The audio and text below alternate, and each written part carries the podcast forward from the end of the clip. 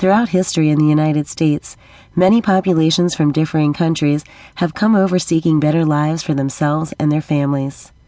In the 1800s, there were influxes of Chinese and Japanese citizens who came to the United States for different reasons.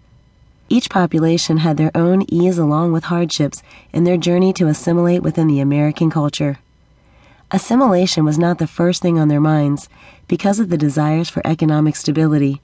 However, as time went on, the Americans, Chinese, and Japanese populations were slowly discovering the similar beliefs and values they all shared. The Japanese population started settling in Hawaii, but then later in California. The Chinese population also chose to settle in California because of their hopes to strike it rich in the gold rush. They also chose to settle in California because of its proximity to China, with hopes of going back to their native land and were simply taking further measures to make money for their families back home. Within the Chinese and Japanese populations, mostly men came over to America. Americans tended not to like the Chinese and Japanese citizens, so much so that Americans made the Chinese explosive experts on the railroad. The Americans started to segregate the Japanese people from the other citizens within America and put them together, especially after the attacks by the Japanese on Pearl Harbor which further complicated assimilation between the two cultures. Any chance the Japanese had to assimilate was now ruined.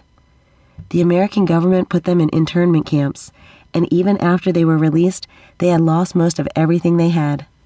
After the Japanese population had been released from the internment camps, the United States government gave the Japanese money to replace everything that they had lost.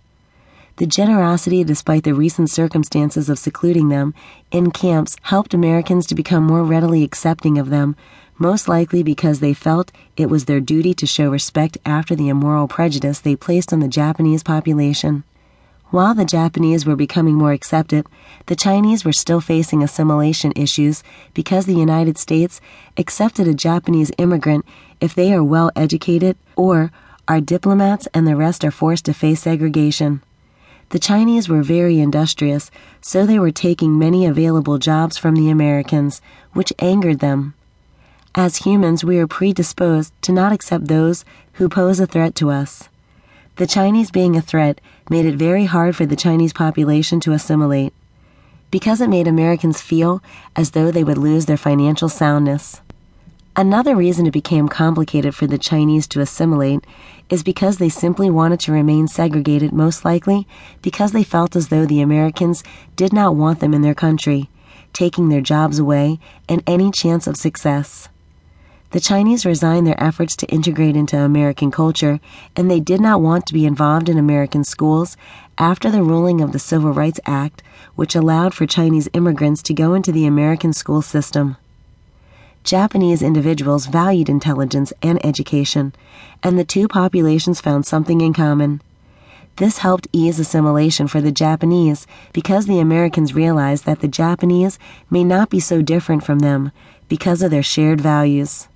The Americans tended not to view the Japanese as a threat, but merely another individual chasing after the American dream religion continues to play a big role in assimilation among incoming immigrants to the United States of America. The Chinese population was mostly a Confucian based culture, which revolves around more than one God. Most Americans choose to worship only one God, who is the creator of all things, which strongly sets them apart from their Chinese neighbors, making it harder for the Chinese population to assimilate within the United States. The Chinese also had arranged marriage practices, which is very different from the freedom of the Americans. The more difficult assimilation was. In the Japanese culture, many people adopted the ideals of the Buddhist religion. In this religion, there are not many gods. However, there is not one main god either. This set the Japanese apart from their neighbors. However, in this religion, it focuses on leading a moral life and developing wisdom which can make the Americans feel as though there are not threats in living with Japanese individuals.